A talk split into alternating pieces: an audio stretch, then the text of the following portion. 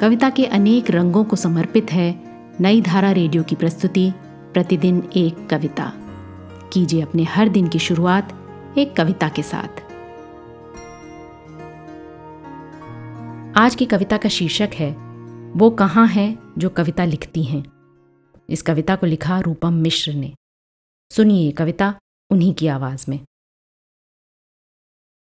वे बहुत दिन बाद आए हैं। भैया के सखा हैं तो रवायतन मेरे भैया हैं। किसी पत्रिका में मेरी कविता पर अभिभूत है।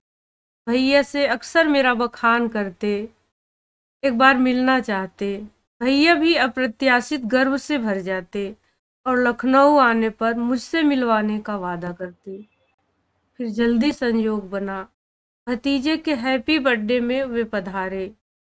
भैया ने भीड़ में से मुझे बुलाया और हहर कर बताया, इनको नहीं पहचान रही हो, ये अमरिंदर हैं बहरिया के। याद नहीं, पहले कितना घर आते थे। अब यही रसद विभाग में इंस्पेक्टर हैं। अपने घर जवार की चिन्हारी में ढला हम भाई बहनों का मन। पिता, चाचा, आजा के जनारी भर की हमारी दुनिया। यहाँ उजाला भी उनकी ही खादी की धोतियों से छनकर आता था। तजियरई में बिहसे हमारे गवई चित, हम मनुष्य भी उतने ही थे जितने चीन में आते थे। भैया के जहन में कैसे आती मेरी कोई अलग पहचान? हम दोनों एक दूसरे को याद नहीं थे। घर रोज आने से क्या होता है? सयानी लड़कियाँ क्या बैठक तक जाती हैं?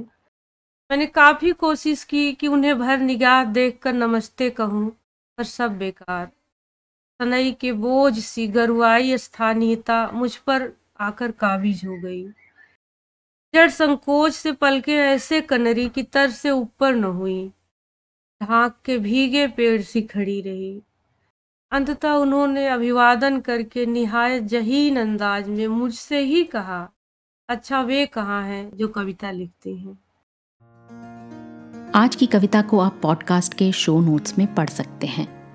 आप जहाँ भी प्रतिदिन एक कविता सुन रहे हैं, वहाँ अपने कमेंट्स शेयर करना ना भूलें।